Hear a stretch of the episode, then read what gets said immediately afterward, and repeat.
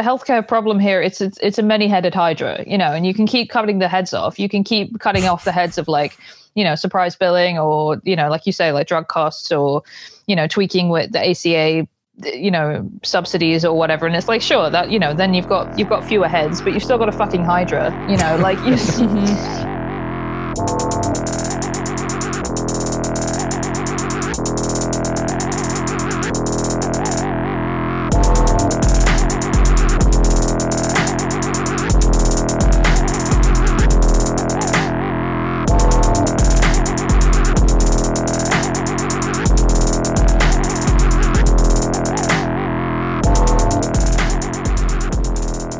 Welcome to the second annual Medicare for All Week. Today's guest is Libby Watson, who is a writer and journalist, formerly of The New Republic and Splinter. Libby now helms an independent newsletter about American healthcare called Sick Note. Highly recommend that you subscribe to Sick Note, which can be found at www.sicknote.co.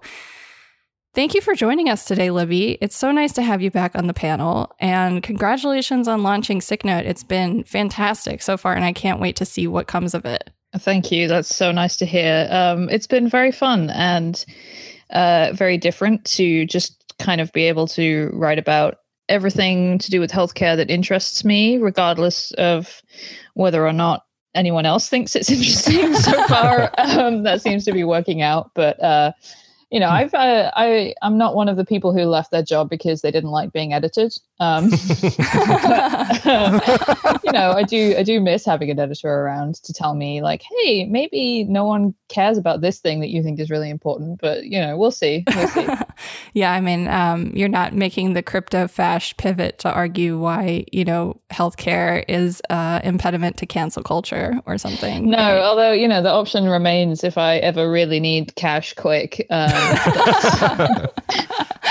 um, actually, for people who might not be familiar with your work, do you think you could tell us a little bit about um, how you came to be doing this independent newsletter? Yeah, sure. Uh, so, you know, I my last job was at the New Republic, and technically I was hired to write about politics, but um, I kept kind of just shoehorning healthcare in there instead because I liked it. I think I noticed actually that um, the soapbox, which is the New Republic's health um, politics vertical had a healthcare tag, and I think that was literally just because I kept writing about healthcare on the politics vertical, which you know you can make an argument for it certainly. Um, but uh, yeah, and so uh, I started this Substack in uh, I launched it in December um, and just started doing it full time in January. Uh, and you know the premise is just um, you know it, mostly interviews with I always like to say it's interviews with people about stuff, which is like very vague on purpose because uh, I think healthcare touches on pretty much you know every aspect of human social life, um, mm-hmm.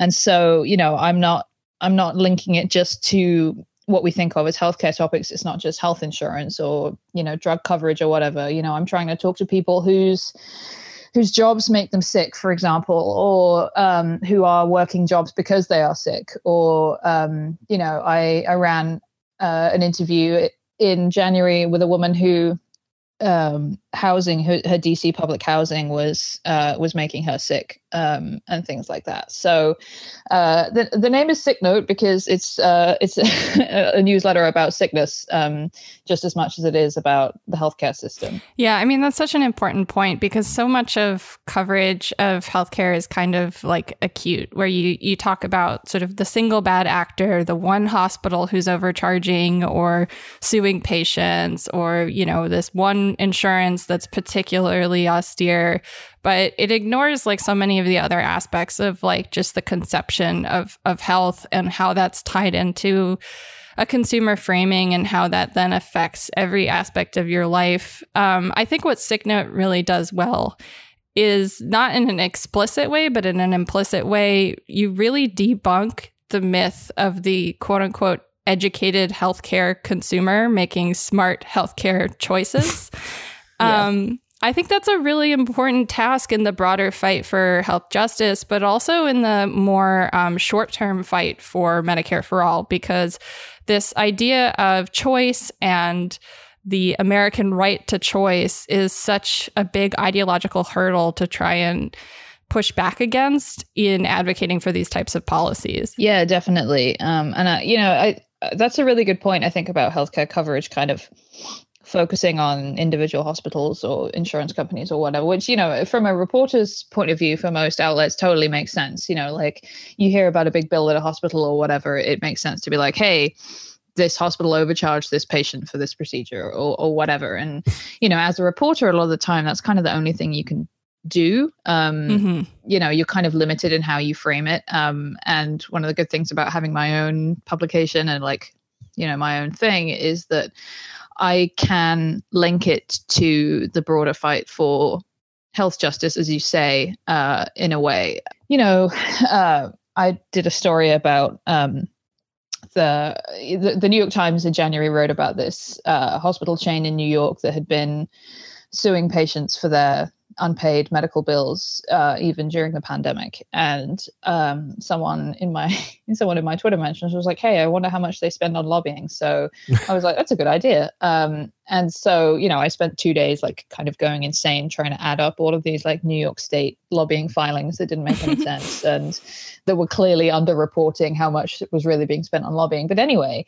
Um, you know, I was kind of able to be like, hey, you know introducing this in introducing the topic i was able to say like you know all of these numbers are made up like the numbers like the the bills that they charge these hmm. people there's no requirement that the prices quote unquote that they set for these procedures and services are real in any way that they are like, yeah. tied to reality right. in any sense um, and so it's great to have that freedom to be like okay here's a specific hospital that did this thing and then set it in a broader context of like by the way all of this shit is made up um, and also by the way this is how much they spend on lobbying and how many you know like how many ct scans or, or whatever they could have forgiven um, with that money that they spent on lobbying yeah I loved actually from that piece, uh, there was a line that I'll quote really quick. Uh, one hospital in Wisconsin, or you wrote, one hospital in Wisconsin tried to figure out how much a knee surgery should cost and came up with $10,000.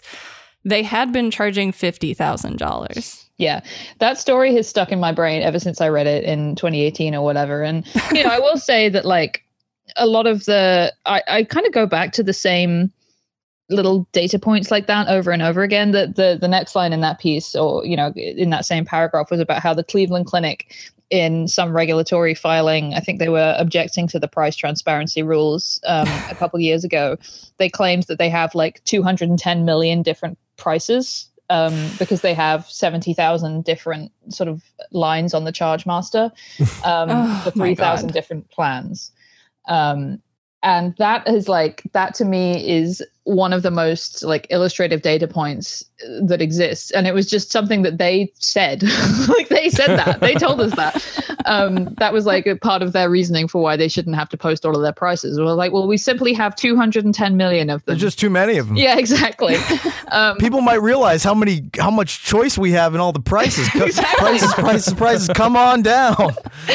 Exactly exactly. Um, but you know i will say i think it's important to note that like obviously i love what i'm able to do with sick note um, and i think you know i wish there were like a thousand other sick note style newsletters doing what i'm doing in the there's a lot to complain about in the american media landscape but stories like that like the wisconsin hospital thing you know that is really important journalism and it, it really does matter to expose these individual cases of like insanity where you know you have a hospital realizing like oh my god we have been overcharging by $40000 um, for this knee surgery or whatever. Um, so you know that is one thing that like i've gone back to over and over again. But there are countless examples you know of of hospitals um, you know arbitrarily making up basically these these prices for things it's you know it's it's systemic oh for sure and i think one thing that's always frustrating to me is that that often in a lot of the um, discussion of these sort of outliers of of like exceptionally cruel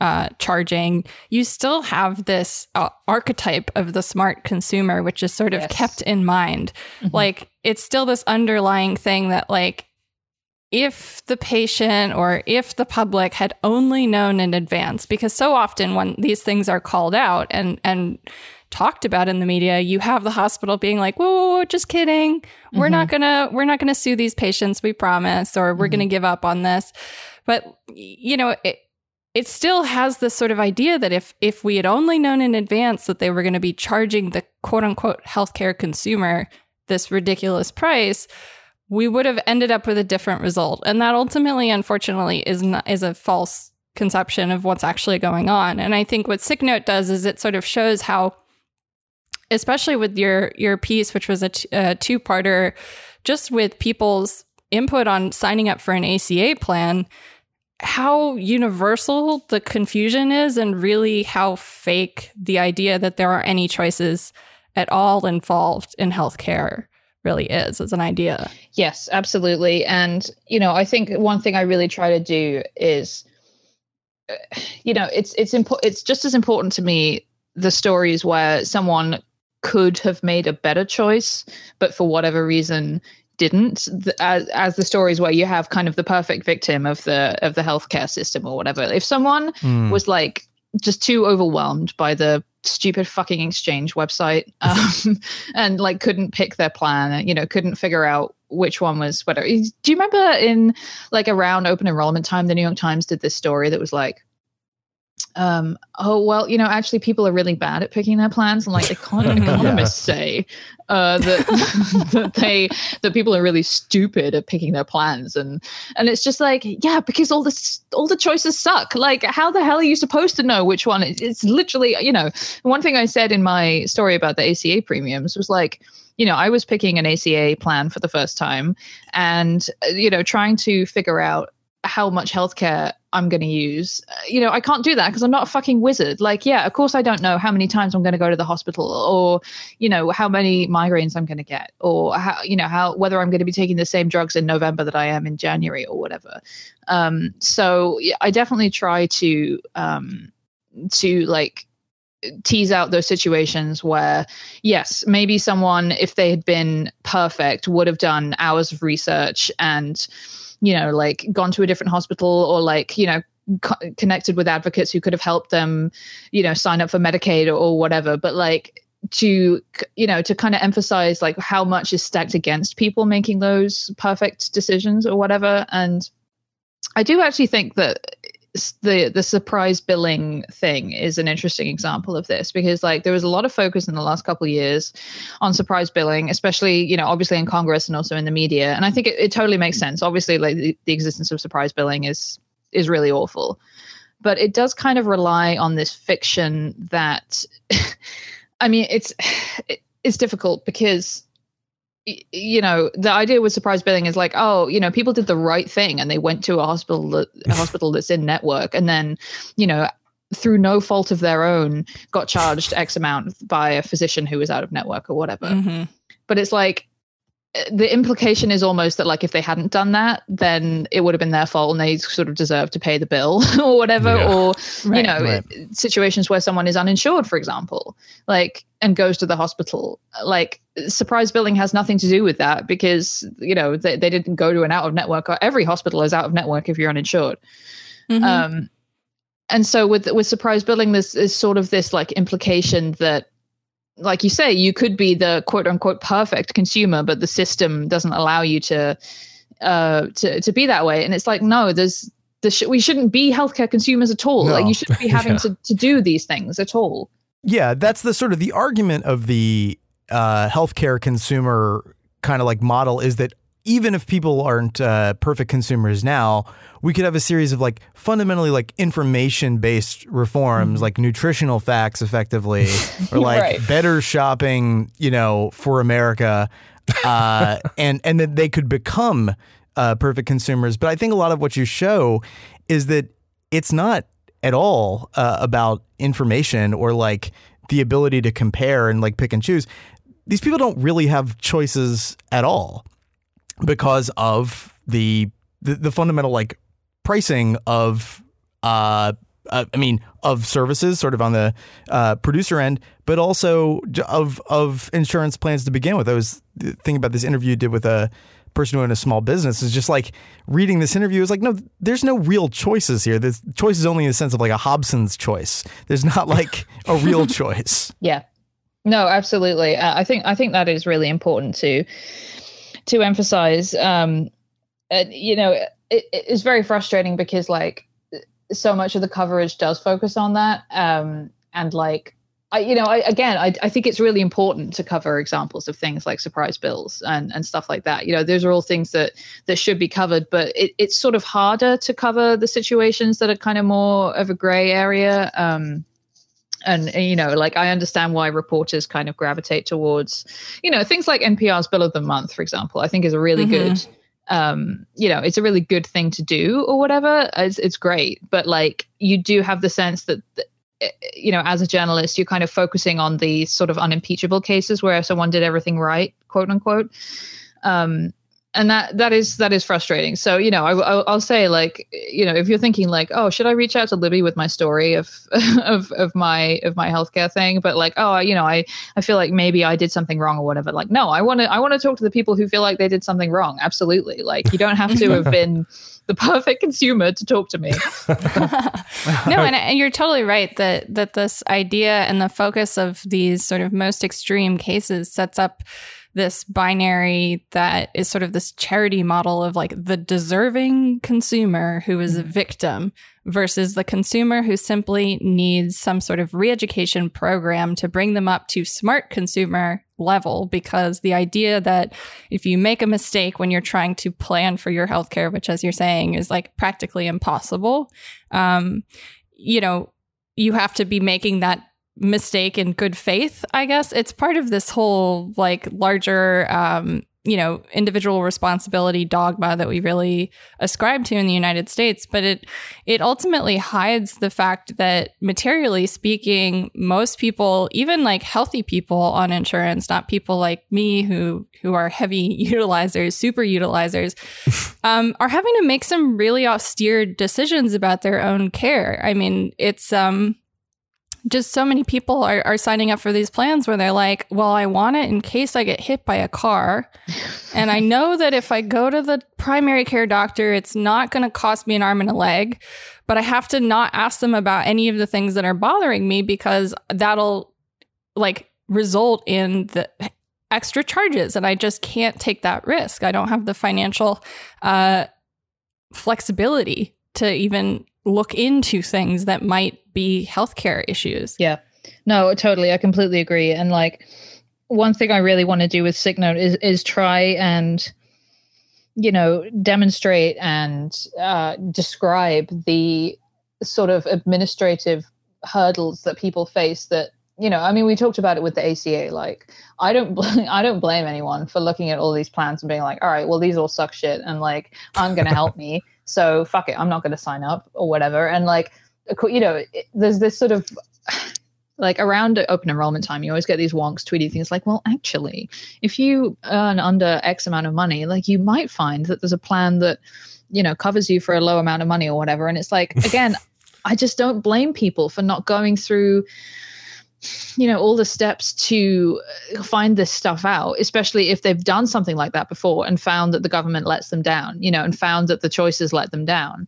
Um, and you know things like medicaid like signing up for medicaid and stuff. Like i really want to do more with with sicknote to kind of demonstrate like the the barriers and burdens that are in the way of getting things that people should be qualified for. Like you know i just talked to a woman yesterday who uh, had this huge ridiculous bill for her her son who was born premature. And you know she was she was a classic case of like being in the insurance gap. Um, and you know she was eligible for medicaid and tried signing up but like the person who had been helping her with it the advocate that was paid for by the state just kind of stopped answering her emails because you know she thinks because it's in the middle of the pandemic or whatever. And so you know she submitted the application herself. And then didn't hear anything. And then when medicaid did kind of put it through they got it wrong. And like it was covering like her other kid and not the kid who was born premature. It's just like all these weird little mistakes and stuff. And so it's like there's this sort of assumption, especially among kind of wonky policy types, that like if a policy exists, it works perfectly and covers right. everybody, and there's no kind of barrier to getting it. Um, but actually, there are, you know, like this program, you know, Medicaid is like, you know, 60 years old or whatever, and it still sucks. you know, like there are still right. all these situations where people who should be getting it can't get it, and mm-hmm that is as, just as important to me you know like it's very important to me to kind of create a picture of why people might not get care that they are qualified for, you know, that they are eligible for, even with the extremely draconian and mean, you know, eligibility rules in place. Like, I really want to create a picture of like why that might be just too much of a burden. I think that's so important because uh, also, I mean, if you think about, let, let's take the the surprise billing thing for example. I think when that gets covered in sort of a vacuum, right? um, or even not even not even covered. But when we think about that as a vacuum, I feel like it puts this kind of totem there, like oh well, if only surprise billing were solved, yeah. everything would be fine. If only Trump yeah. wasn't attacking the ACA. If, if only, only Seema close- Verma weren't CMS administrator in our We need case. to close uh, private prisons. Right, right, yeah, exactly. It's that kind of thing. Um, but then, you know, I think, for example, when you when you just when you look at what's actually you know meaningfully happening. It's not even uh you, you, know we could we could talk about the the prospective choices of like oh which which or whether ACA plan uh you take and sort of the worst version of that is when those same pundits you're talking about smugly say well I really like spending 4 hours out of a Sunday afternoon like picking yeah. my healthcare plan and looking at all the charts etc like fuck you guy. But the but like um there's no treatment for that. Yeah, but like you're you're like uh, one one of my favorite, uh, and I, I know SickNote's still like very very early on, but one of my like favorite um, th- things from it uh, currently is this piece where you talk to a, a social worker who uh, works hospice and you know, it, it just lays bare this stuff that I think that we, we try to talk about um, all the time, but is actually, I feel like it just gets buried under all of this, like, oh, surprise billing, oh, you know, mm-hmm. uh, ACA attacks, et cetera, which is just the simple stuff of, of like what happens day in and day out when people, you know, whether it's like someone's just gotten older, they find out they have an illness, or uh, there's there's like an accident and someone needs long term care. Um, maybe they find out like, oh wow, I have to do uh, you know, a, a, Medicaid spend down. Um, and this means I basically have to like forfeit all my assets. We could actually, I think it would be good to get into some of what can actually, you know, hap- happen there because it's quite, um, uh, uh, dire. But when th- that moment where, I guess, I guess what I'm saying is leveraging things as like, oh, well, you know, if, if we had gotten rid of surprise billing, for example, things would be okay actually reinforces the idea that other than this thing, uh, things are okay. So when people arrive at that point and they're like, "What do you mean Medicare doesn't cover long-term care? Medicare doesn't cover a nurse to come to take care of my, uh, you know, family member or me or whatever." You know, um, yeah. Like these these things ha- happen all the time, and it just gets it, it's like uh, no one no one uh, pays attention to it. Yeah. Mm-hmm. No, absolutely. And like that stuff that, as you say, kind of happens quietly, um, is the is the stuff that I really want to focus on. again, because because I run my own thing, and because I'm not sort of, you know, I don't have to be subject to a lot of the kind of assumptions that underpin a lot of reporting which again like you know this isn't necessarily to fault other healthcare journalists at all but like there is this incentive to only write about stuff if it's either a new angle or it's something that uh, again like someone who did everything right or or where it's like a new policy or something like that. And like i don't i don't have to ab- abide by that you know i can if mm-hmm. if i can interview someone who's whose mum just went into uh, you know a nursing home um, because they couldn't afford to pay for a, a home health care aid and they didn't you know, like that med- or Medicaid wasn't paying for enough hours or something. Like that is just as much a story to me as a surprise bill or some unintended consequence of, uh, you know, of the ACA or you know some kind of like scandal or you know it, there there are all these incentives to only cover stuff that is like new or sexy or whatever and like like no i really want to cover the mundane stuff that happens to people every day like you know i said in that piece with the, the, interview with the social worker like these are conversations that people are having every single day like right now as you're reading this someone is like you know breathing a, a sigh of despair because they yeah. don't have the help that they need to care for their ailing parent or something like that you know um and you know, I think not not to keep harping on surprise billing. Like, obviously, we should end surprise billing as a practice.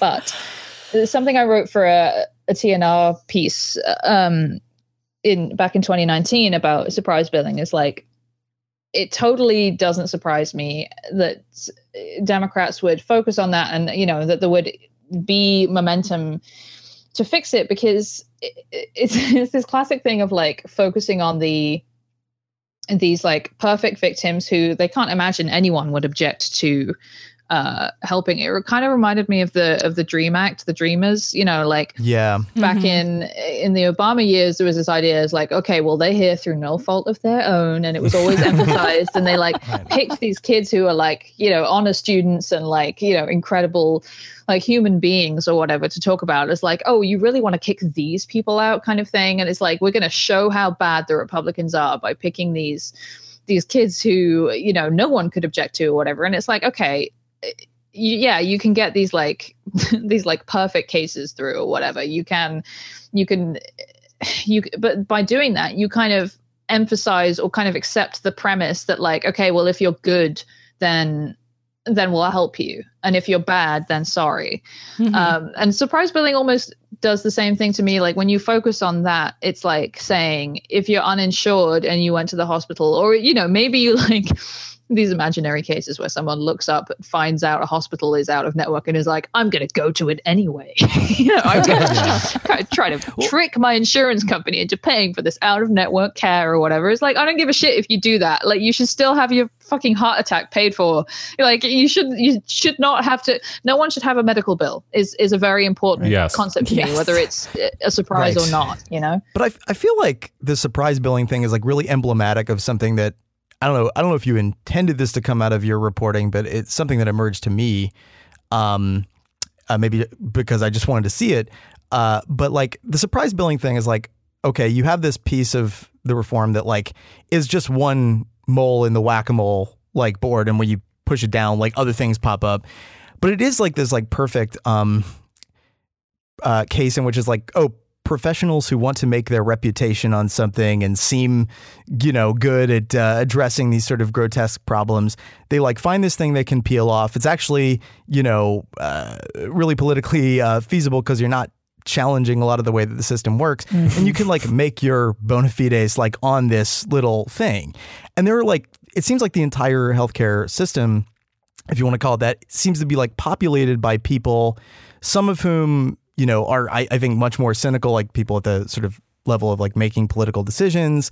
But then there are other people in the system who are forced to do what seems like an almost impossible task of trying to make this completely decrepit uh, and heartless, cruel thing work. Yeah. And you know, it, it's interesting because it, it's. I feel like I'm always looking for an explanation of why this system, which is so grotesque, uh, endures. That's not just like the um, okay, well, it's powerful interests. Yes, that's that's a big part of it. Yeah, there's like a hegemonic part of it, but then there are also people within the system who are forced to like actually try to make it work, and they know what they're doing, uh, and they recognize their role in you know they're they're doing the best they can. They're actually probably quite virtuous uh, people. I was thinking about this social worker is like seems like such a you know she understands everything that's sort of wrong about the system. She is trying to help people navigate and like do the absolute best that she can. But at the end of the day, she understands how just repulsive uh, the whole thing is. And I, I keep wondering, it's like, I, I wonder if part of the answer to like why this thing endures is there are also people within the system that are somehow charged with making it with like almost, almost like putting their fingers in the various like cracks in the uh in the hole and it's you know it it, it somehow creates more give than there should be hmm Yeah, no, that totally makes sense. I, I think one of the things that stood out to me most with that interview with her was that she often advises people who are dying not to bother signing up for Medicaid because if they're only going to be alive for a few weeks anyway, she said the quotes that she had was like, "Yeah, it's just a few weeks, just hang, like just hang out, Yeah. you know, like if you're going to die in a few weeks, like don't." don't like go through all the stress and nightmare of like trying to sign up for Medicaid and like providing all of this evidence of your income and you know like turning out your pockets and being like see there's nothing here um just to spend you know i don't know a week or whatever getting a getting a nursing aide to come or going into a nursing home or whatever. Like that to me is so like illustrative of the problem. If if you mm-hmm. have social workers being like literally no, don't don't do this. And then I think that you raise a good point. The other thing that I've I've been thinking about like again that is inspired by that interview with Elizabeth is like um, one thing she brought up is that some people are reluctant to sign up for Medicaid because of Medicaid estate recovery, which is where mm-hmm. the state will uh, quote unquote recover your assets after you die to pay for the cost of caring for you while you were dying.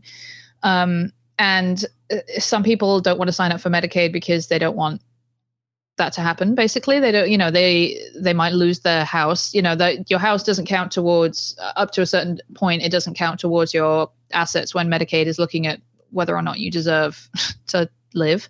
Um, and uh, it might be the only thing they have to pass on to their children. And so people don't want to sign up for it because they're like well i don't want to lose my you know i don't want my kids to to lose the value of my house or whatever. Yeah. Um and like i've been thinking about that and I've, you know, I, I am hoping to to write a lot more about it because I think it's it's very undercovered um, as an aspect of Medicaid, but also like a lot of the states that are the most aggressive at Medicaid estate recovery are blue states, and I've been thinking about like the people who work for the government whose job it is to to do to do Medicaid estate yeah. recovery and wondering like do they have any idea of how evil what they're doing is you know um and you know you have like state administrators for these plans that will that will defend the practice of Medicaid estate recovery being like well we need to recover the you know the cost of caring for these people um, because Medicaid, you know, because without it, I guess you know Medicaid wouldn't be able to function. Like we need the funds or whatever, and it's a very small percent of what Medicaid's you know like of Medicaid revenues overall. Like it's like one percent or something. But you have these like I don't. I just. I, I, would. I would love to talk to someone basically whose yeah. job it is to enact Medicaid estate reco- estate recovery from the, you know, as a government administrator or whatever, and see like, do you think this is a good thing? like, it's it's baffling to me. I mean, there's, you know, there's hundreds, thousands of people in America who do these jobs that like, you know, are cogs in the machine of this bad system. And actually, I don't know whether it'll come out by the time this episode goes up, but I do. I have done an interview with a a person whose job was uh, manning the phones at um, at uh, a a health insurer, um, and you know, talking to people who's uh, you know, like a customer service uh, mm-hmm. representative mm-hmm. for people whose prescriptions you know cost too much or, or whatever and and she said it was it was really hard emotionally on her and she did eventually quit because it was just it was just too hard to like constantly tell people like no we're not covering your medication or whatever. And so obviously there are people out there whose whose consciences weigh on them or whatever. And there are a lot of incentives on the other hand to keep doing that job because you need to pay your rent or whatever. So or you need your tricky. health insurance. Yeah. Well exactly. Yeah. exactly.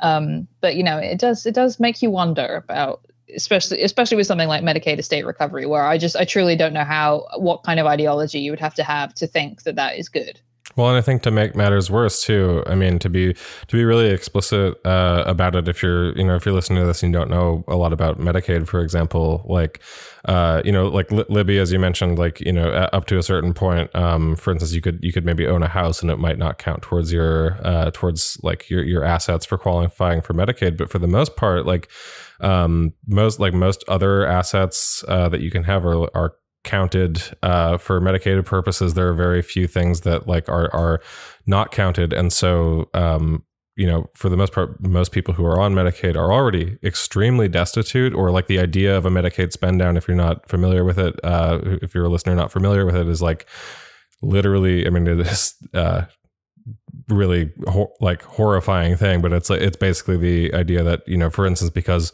as we've mentioned like medicare doesn't uh, cover long term care. Um, also, like um like long-term care through the market is like extremely expensive like uh, like paying for it uh, out of pocket or doing some co- sort of like long-term care insurance is extremely expensive and covers very little so people often end up having to uh like spend down their assets to go to, to just to qualify for Medicaid and that by that point by the time that they're you know getting to the point where they could qualify for Medicaid and then like they've uh, either spent down, like sold or whatever, like almost everything that they have they're like in, in a lot of in, in a lot of states, states they're extremely destitute it's right? like a $2000 like, total asset cap and they right, even consider right. if you're sleeping on your kid's couch or something and you've moved in with your your child and sold your house like the accommodation could be considered a an asset as so, well. So this this process, this uh, this uh, Medicaid estate recovery, is basically like bleeding a stone, right?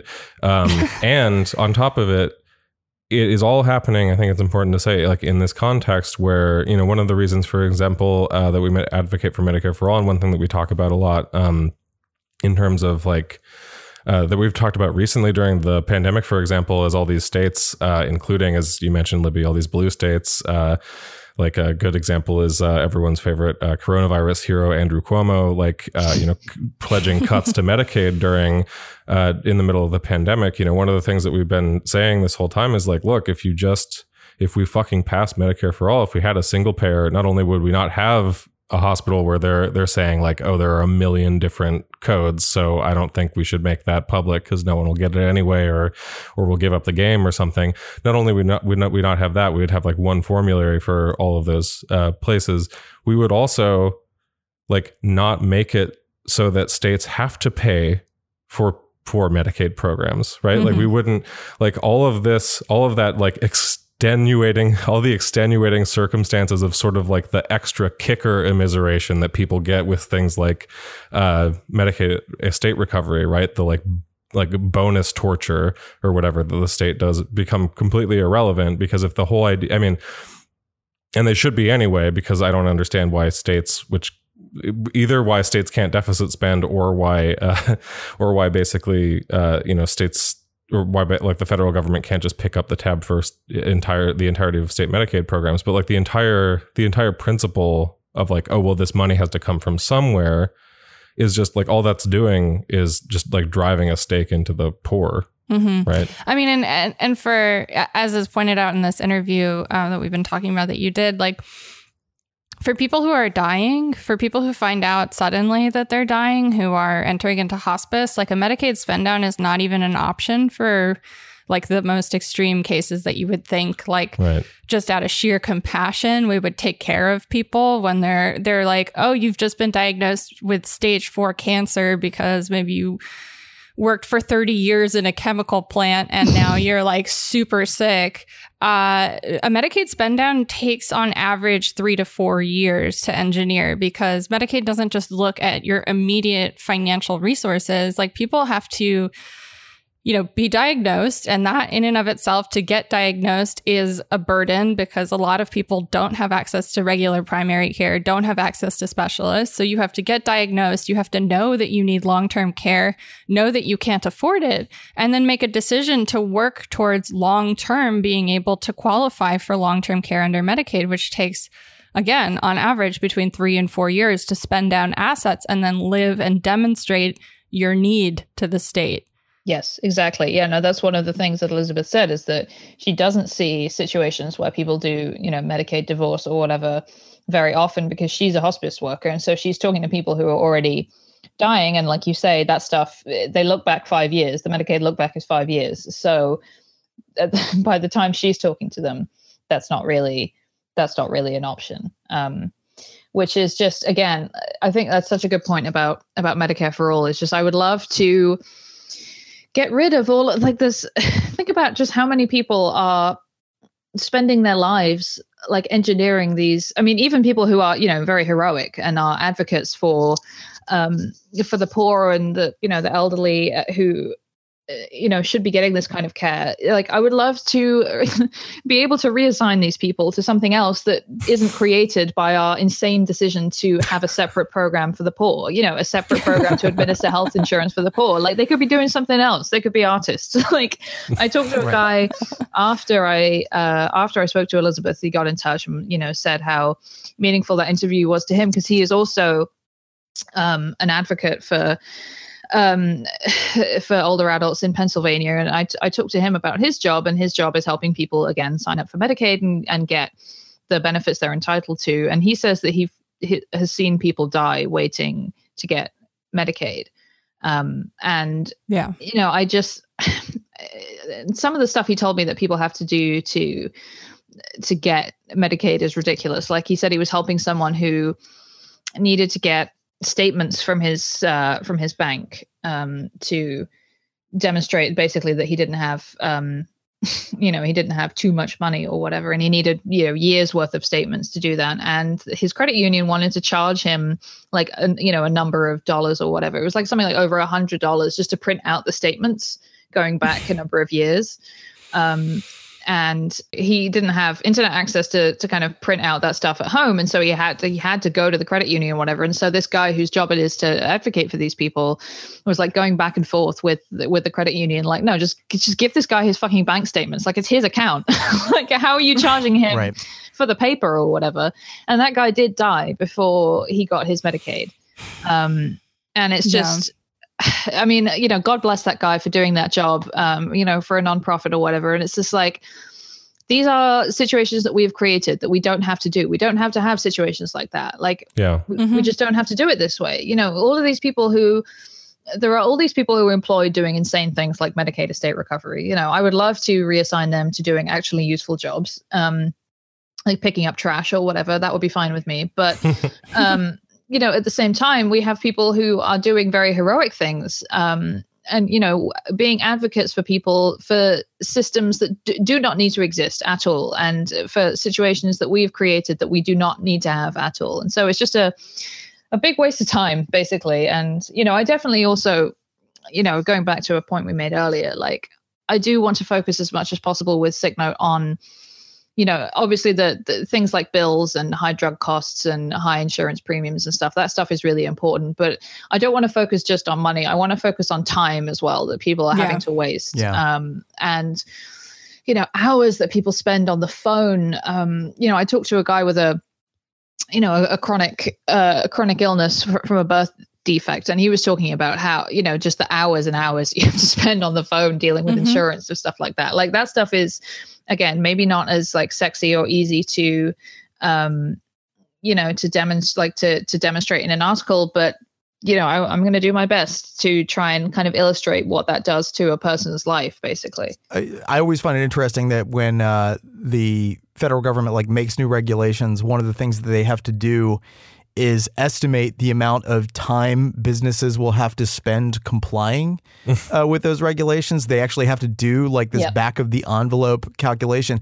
They never have to do it for, uh, you know, actual human beings Yes. uh, living with the consequences of these policies. So, it- you know, yeah, and I and I think that, um, you know, the reporting, I think, suffers from it, two problems that are not specific to the reporting. One is just the yeah, just the focus on uh, money, but also the second thing would yeah, just be the inability to like go beyond simply talking about one aspect of the. I mean, it's really really hard to focus on more than like one aspect at a time, and I think you're you know, in, in a lot of these stories, you see how all of these different parts of the system like uh, weave together to like form the trap. Yes. That's actually a really important point. And it's kind of why I decided to structure SickNote the way that I did. Like a lot of the time when people when I get in touch with people, especially at especially at nonprofits or um, you know, other other advocates, um, when I when I talk to them, they're like you know how many people are you looking to talk to or like what what sort of what sort of story is this going to be and i have to explain like uh, a lot of you know for for good reason a lot of stories will interview multiple people per story and kind of like pepper their quotes throughout and kind of use them to illustrate a bigger problem. But i am sort of switching it up with SickNote and just every every interview is going to be run just as a whole conversation with that one person. And that is partly because I want to demonstrate all the different things that can go on in a person's life um, and talk to them about not just you know if someone contacts me because they're like oh i had this really big hospital bill or you know my job makes me sick or, or whatever i want to talk to them about all the different aspects at once. So i want to talk to them about their health insurance and i want to talk to them about their job and like what other what other situations they have in their life. You know i want to get i want to demonstrate the whole experience that that individual is having instead of using individuals to kind of demonstrate a bigger story, if that makes sense. No, totally. And that's so important too, because I feel like there's so much, there is such extensive social reproductive work that goes into just the general reinforcement of the idea that illness and sickness are you know negative or bad states of being these like are stigmatized mm-hmm. um, identities and in sort of reducing people's experiences to just the most sensational aspects, you really lose the sort of general material impact of like this system on people's whole lives because it's not just the moment that you're engaging with the one bill or the moment that you're engaging with the one doctor or the one thing that's gone wrong. It's it's like for example in my own social security disability application i had to prove to the judge that um, you know a significant portion of my time was spent working in order to cover my medical costs because most people who apply for disability can only get approved if you've not been working for two years. So, what I showed the judge is that uh, in the year prior, while I was doing my disability appeal, I was in treatment for 138 days.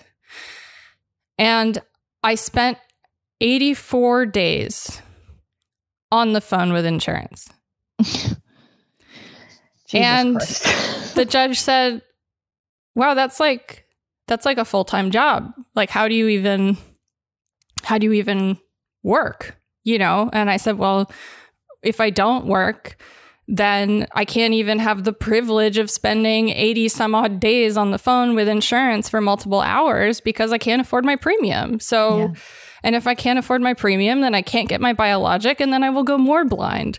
So, you know, the government has a choice. You want to cover me now when I'm sort of blind and really sick, or you want to cover me on Medicaid when I'm like dying in two years because I couldn't keep this up, you know? And, and it's ultimately like that is the only choice that we make in healthcare in the United States is the choice to make sure that every individual feels the full weight of their care. Yeah. Everyone has to be aware of just exactly um, how difficult it is and how special the fact that you can get care is.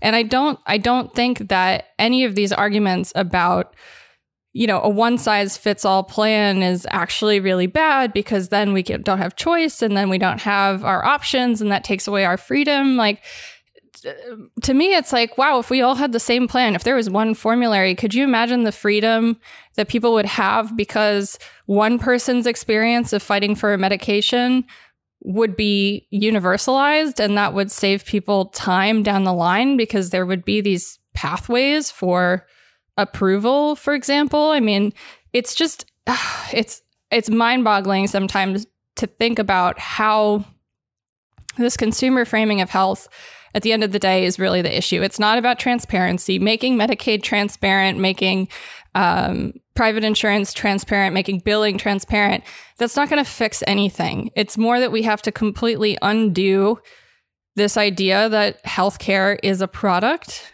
and we need to sever healthcare from work.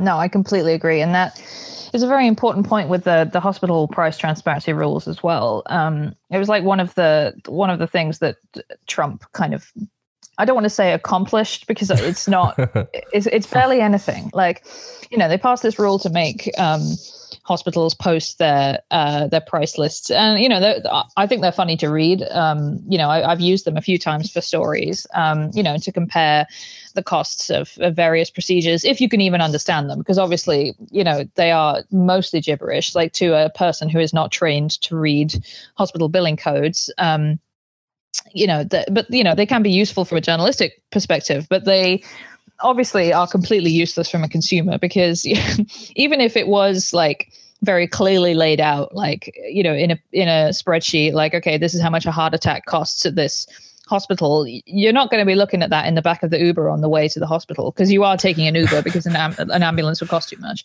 Yeah. Um, you know, you're not going to be comparing them like, wait a sec, I'll tell you which hospital I'm, i want to go to once I've figured out which one is going to cost less. Like, no, that's not how medical, that's not how anyone should be making their medical decisions. Um, but also like, I, even if you, even if you like take a step back and you say like okay well even if they're not going to help consumers maybe they can help insurance plans you know like pick between you know like uh, hospitals and like decide which ones to cover and like ha- help them negotiate uh, plans or whatever. It's like, no, are you fucking stupid? Like, come on. like, yeah, I think the, there are obviously like bigger things going on when insurance pays like three to five times as much for a procedure as Medicare does. Like, it's not just because insurance is like very stupid um, and can't figure out how much these things could cost is because they don't they don't care they don't care to push prices down that much because the more they get like the more that they are getting in revenue, the more they can charge in premiums. Like it's actually pretty simple. Like you know, the incentives for insurance to reduce the um reduce the cost of American healthcare is like very low. Right. it's yeah. very very low.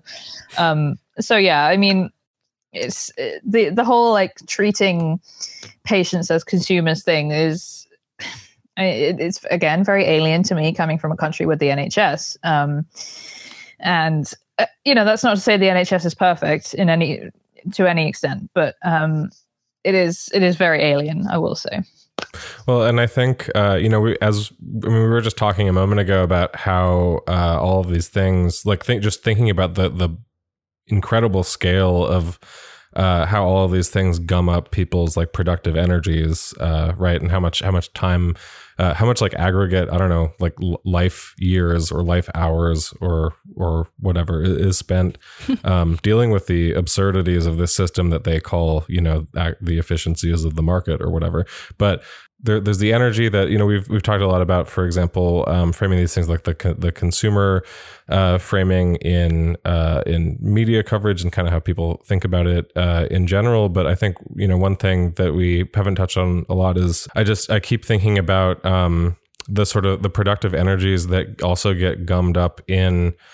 Uh, I'm thinking, for example, of specifically the like quote unquote progressives who uh, who have quote unquote real more realistic reform goals, mm-hmm. if you know what I mean, um, who do focus on things like hospital tran- like price trans- pricing transparency for uh, for insurance companies and drug uh, prices. surprising right surprise medic uh, medical uh, billing um, and you know if you're like it, it occurs to me that you know all of all of that energy spent in uh, you know, think, thinking about trying to get these reasonable reforms, like fighting for these quote unquote reasonable reforms, uh, these much, much smaller tweaks to the overall, uh, you know, really, really uh, horrifying healthcare system.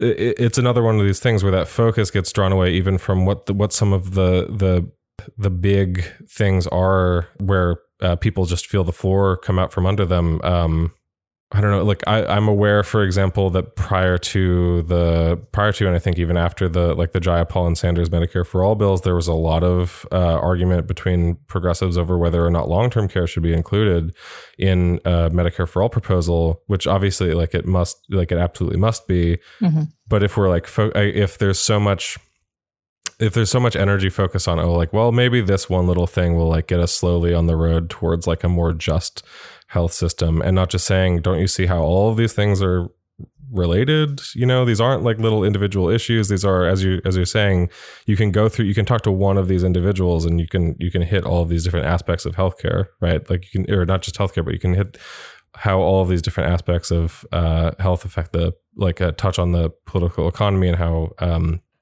how like bound up all, all of these things are and in a lot of cases not in every case because you know we're, we're never said that like medicare for all is going to solve everything but like in many of the cases the things that people are really complaining about and the people that the things that people are complaining about who are saying like oh this is a you know this is an attainable progressive goal quote unquote mm-hmm. or whatever are things that are fundamentally solved through a single payer system mm-hmm. right right and I, I think it, it's it's difficult because the, there's this kind of smugness that comes with choosing the the quote unquote more pragmatic approach or whatever. It's like oh well you know don't you realize that actually you know joe biden's plan to lower the percent of your income that your aca plan could cost from 9.5% to 8% is actually going to help a lot of people or whatever. And it's like okay sure I mean, you know maybe it'll help some people but the fact the fact is that the the healthcare problem here it's it's, it's a many-headed hydra you know and you can keep cutting the heads off. You can keep cutting off the heads of like you know surprise billing or you know like you say like drug costs or you know tweaking with the ACA you know subsidies or whatever. And it's like sure that you know then you've got you've got fewer heads but you've still got a fucking hydra you know like you Mhm. you still you've still got this major problem. And I, you know i don't necessarily begrudge people who decide that they want to focus on you know they want to dedicate their lives to getting rid of you know minor more minor aspects of this terrible system. Because you know if you can look back and say like all right well i got rid of medicaid estate recovery or whatever then yeah you should absolutely pat yourself on the back and that's and that's great. But to take something like that and then use it as a reason to oppose medicare for all uh, or, or Yeah. to spend your energies like like dissing or like opposing people who do that you know if, if you want to if you want to focus on something like medicaid estate recovery but then your opinion is and people who focus on medicare for all are bad or stupid or whatever then i just don't have any time for that. Like you know if, if you want to focus on a minor aspect and get and get rid of that that's fine but like it cannot you know dissuade you from you know like i think for example if you know if joe biden's turned around tomorrow and, and managed to get a public option passed or whatever like yeah obviously that would be better than it is right now but that doesn't mean that you that you like that you can you know if you want to say if you want to dedicate your energies to getting that passed that you then say people who want to dedicate their energies to getting medicare for all passed is somehow like wrong or idealistic or they just want a pony or, or whatever any of that stuff you know it's really frustrating No, that's such a good point because uh, one thing that when we get that kind of pushback, which we do often on the show, that we are unrealistic, that we're like asking Utopian for too something, much, yeah. that uh, of course you want free healthcare because you're you know sick and you need it, so your your advocacy Yep. is self interested. Answer yes. is that, real? is that a real thing people say Um, Oh yeah, two, oh yeah, those are the best. Those yeah. are uh, those are real, really something special when hell. when B gets those. Yeah, I always say, like, yeah, you know, a public option would be great. It would be better. It would save lives. But a public option is not a tool um, that can be used by patients to uh, change the economy of health in the United States. Mhm. Medicare for all, if it includes long term care, is a tool. Well, and and here's the other problem, though. I mean, a public option, yeah, it yes would you know help some some people, right? Sure. Yeah. It, it obviously doesn't help uh, everyone, but what it does do, um, and much like I think about this in the same way as like the all the hubbub about like, oh my god, like Biden might try and reduce the uh, the Medicare age to sixty, right?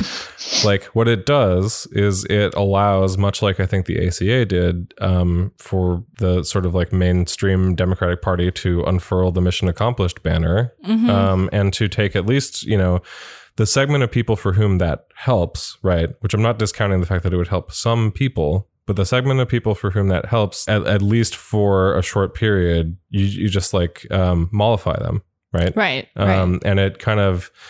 I mean that that's that's like a that's a that's a minor point. You know, I'm not again. I I agree. I wouldn't disparage anyone who who like fights for these uh, minor tweaks unless they say that's where it should stop. But I will say that you know there is a cost to minor reforms, and I think that that cost is the demobilization of totally. some of the Mhm. people who should help you fight for the good thing. And you lose the advantage of, of solidarity amongst a much larger population. If everybody's on one plan, that's a big bargaining group, Yes. you know?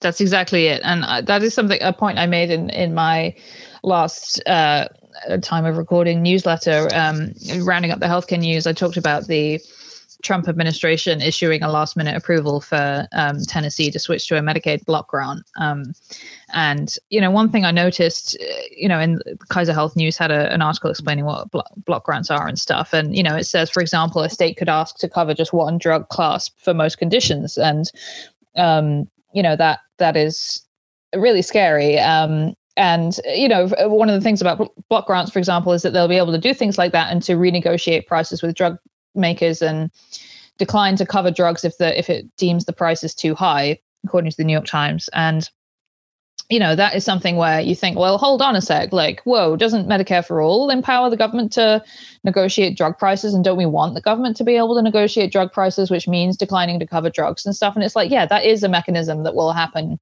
under Medicare for All. Like under Medicare for All, obviously there will be a formulary and the government will decide because some, you know, we should also say some drugs are fucking useless. Like some of the drugs that, you know, the FDA doesn't say like, okay, is this drug more cost effective than its its comparison drug like should we approve this drug where they just change the casing on the outside of the drug and change the name and you know slapped a new label on it or whatever um you know that that's a bad thing obviously like we wouldn't want the government to you know to pay for a, a more expensive version of a of, of a drug that is exactly the same. But the, the differences the differences between that medicare for all version and the medicaid version where tennessee can decide like all right we're not going to pay for these um, you know the this this type of insulin. We're only going to pay for this type of insulin you know. The reason that's bad is that it's a separate program for the poor and the incentives are completely different when you have the government deciding what it's going to cover for the Yeah. poor and the disabled versus everybody. You know when you when you're cutting drug coverage for rich people and uh, you know everybody else suburban moms and so on like yeah the the like the dynamics for the government are different. Like and that's uh, you know this is uh, the, the other side of that is like yeah you have countries like britain with the nhs where they make bad decisions about what to cover. Um, and you need an energized left to push back on that. You know they the nhs is always trying to is and successfully you're trying to you know make the local hospital in my hometown worse. Um, the government is, rather is trying to do that. Has been doing that my entire life. Has been trying to get rid of the um, the obstetrics consultants so that if you give birth in in Banbury, you've got to take a you know ambulance 45 minutes down the road to Oxford, um, which can be devastating, and people have died because of those decisions. Um, and you know that still happens under under single payer, but the difference is that the government is more is obviously more accountable to the populace than having you know hundreds of private insurance companies and plans Mhm. uh, you know splitting that up across across the entire population and taking the population that is the least represented in government and is less likely to vote um, and putting them on a different plan like it's just it's it seems very obvious to me like why the dynamics would be different there Yeah, absolutely. Yeah, would you rather have 10,000 really engaged uh, activists pushing a sustained national campaign against a single entity, or those same people having to fight, I don't know, 20,000 uh, individual companies uh, from health insurers to hospital networks, like at the same time? You know? I mean, this is why the the mindset of of reformism, and it really is this mindset, right? It's a choice and a decision to think about these things in that term, in those terms of of like limited imagination. Like it really is a counterinsurgent tactic because all that we do in the United States with healthcare is create like more complicated systems to divide constituencies, which demobilizes them and takes away any power that they might have to unify and fight for something that's more equitable. And eh, eh, it's it's resulting in, I think, worse and worse outcomes for people that, as you're saying, Libby, are, are not represented in government and are not represented in general. And um, it's, I think, an incredibly powerful idea to just unify the payer, right? And the simple, tiny little one trick, right? What is it? One simple trick. One weird Weird trick. trick. one yeah. weird trick of um, switching up the payer and unifying the billing codes. Like, wow, imagine what a difference that would make for like long COVID patients who are getting denied supplemental oxygen when they're being discharged from the ICU because COVID is only coded as a acute diagnosis for, you know, 90% of the insurance companies in the United States. If you have one payer, you only need to change one code to accommodate this mm-hmm. stuff. And that's a big deal. That's a huge tool. Yeah. Yeah. I mean, to me, I wrote a piece um, at TNR not long after I started there about how having, you know, I, it was called the fetish, fetishization of employer provided healthcare. And I, you know, I think, you know, at the time we, it was still during the primaries and there was this, you know, all of this like just nonsense in the primary about how everyone loves their employer provided plan or whatever. But it is true that you know it is it is it, all the medicare for all stuff hits different if you've always had everything if you've always had your employer paying for like 90% of your premium you don't realize how much how much healthcare actually costs. You know if you if you pay like i don't know 90 bucks or 100 bucks a month for your um for your premium which a lot of people you know there are people who pay a ton for employer provided healthcare but there are also a lot of people who don't pay a lot for their employer provided healthcare you know and it's like they don't know the cost and they're healthy they've never had to use their plan and they're like yeah i don't know my plan's fine because um, there are these sickos out there who, you know, even if they don't love their insurer, they're like, yeah, it's probably fine. I don't know because they've never they've never had a you know a chronic health issue or they've had to go to the, you know they've gone to their primary care physician a couple times. They've had a ten dollar copay or whatever, and it's been fine. You know the the work that that does to remove solidarity between people who you know have the, these good you know I, I mean i had great insurance when i was at actually you know i had great insurance at tnr because it was a union plan and it was so cheap. It was like 25 bucks a month or something insane like that. And Damn. it covered everything. Those union plans are no joke. Um, but uh, you know you have these people who have it pretty good. Um, and those are people who who vote you know? And it just completely removes any kind of like chance of solidarity or not chance of solidarity but you know it removes a lot of the incentives of solidarity between people who have it pretty good who have never you know they might not know how bad it is frankly yeah. if you have ACA coverage or you you know and you have to pay a ton for that or if you have Medicaid or anything like that, um, or even if you yeah. have high healthcare costs or whatever. So you know, the one weird trick of making the like suburban Karens like pay for, you know, like you know, understand like oh, actually, you know, my the outcomes of my life are indeed tied to everybody else um, would be great. Right. And that, you know, the cruelty and violence doesn't just occur in these spectacular moments, but it's more banal, it's more everyday. And if it is part of your life, it's a pretty big part of your life. You know, and I, I think that's what you you've been doing so well on SickNote. And I'm so excited to see where this coverage goes. And I, I hope that your ACA plan does eventually cover your medications.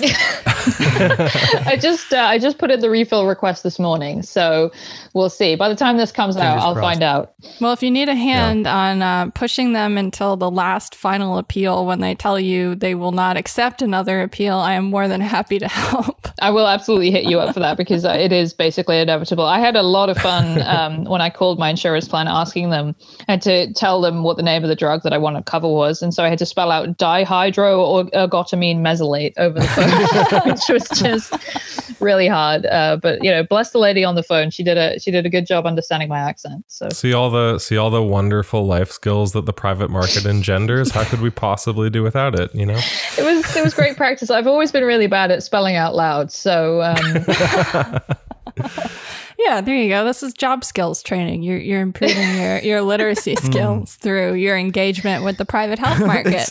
yeah, it's exactly. Mavis Beacon teaches suffering. God.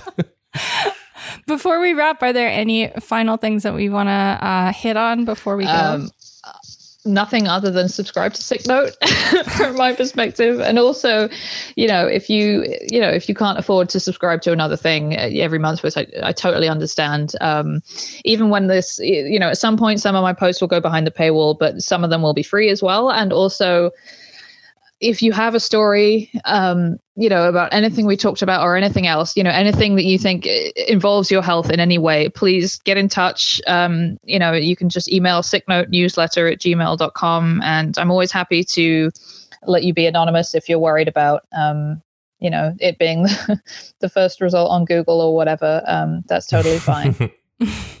well, um, I think this has been such a pleasure. Thank you so much for sitting down with us. Yeah. And I think everybody should at least become a free subscriber to SickNote. Yeah, that we encourage supporting Libby's work because, as we say every time Libby's on, she is one of the panel's favorite voices on healthcare. Also, we gotta we we gotta get good voices up in the higher ranks of the Substack uh, tiers because otherwise it's oh, all Nazis and Matt Yglesias. So you know. Yeah. Which is yeah. Uh, yes. I agree. Um, thank you so much libby. People can find the newsletter at sicknote.co we will link to that in the episode description as well as uh, put the email so that you can share your healthcare story with libby. And um, definitely if you are hate listening to this and you do nothing else please read the piece that we were talking about with the um, person who is a um, a social worker on hospice uh, with hospice patients because that if anything else people should read that one for sure. Thank you. I, I agree. So, so far that is absolutely my favorite SickNote post and I, I, would love for everybody to read that. Yeah we just don't talk about death enough in, in this country and as a result we ignore the incredible cruelty of it for most people. So yeah it's very important work. Well, listeners, thank you for joining us for another special interview as part of Medicare for All Week. This is our second annual Medicare for All special, and we appreciate you checking it out. If you'd like to support the show, patreon.com slash deathpanelpod. Medicare for All now. Solidarity forever. Stay alive another week. Cool. Yay. Right. Thank you so much, Libby. Thank you. Oh, Libby. thank you. I was, was so great. much fun. I always so love coming on. It's always so much fun. This has been Medicare for All Week from the Death Panel. Medicare for All Week is an annual series presenting brand new interviews with activists, researchers, and others on building power toward Medicare for All, why we need it, and how to win it. Up next, in tomorrow's interview we speak with physician Adam Gaffney about how the coronavirus pandemic demonstrates the need not just for Medicare for all, but for greater public coordination of the American hospital system. To support our show and make event series like Medicare for All Week possible, subscribe to our Patreon at patreon.com slash deathpanelpod.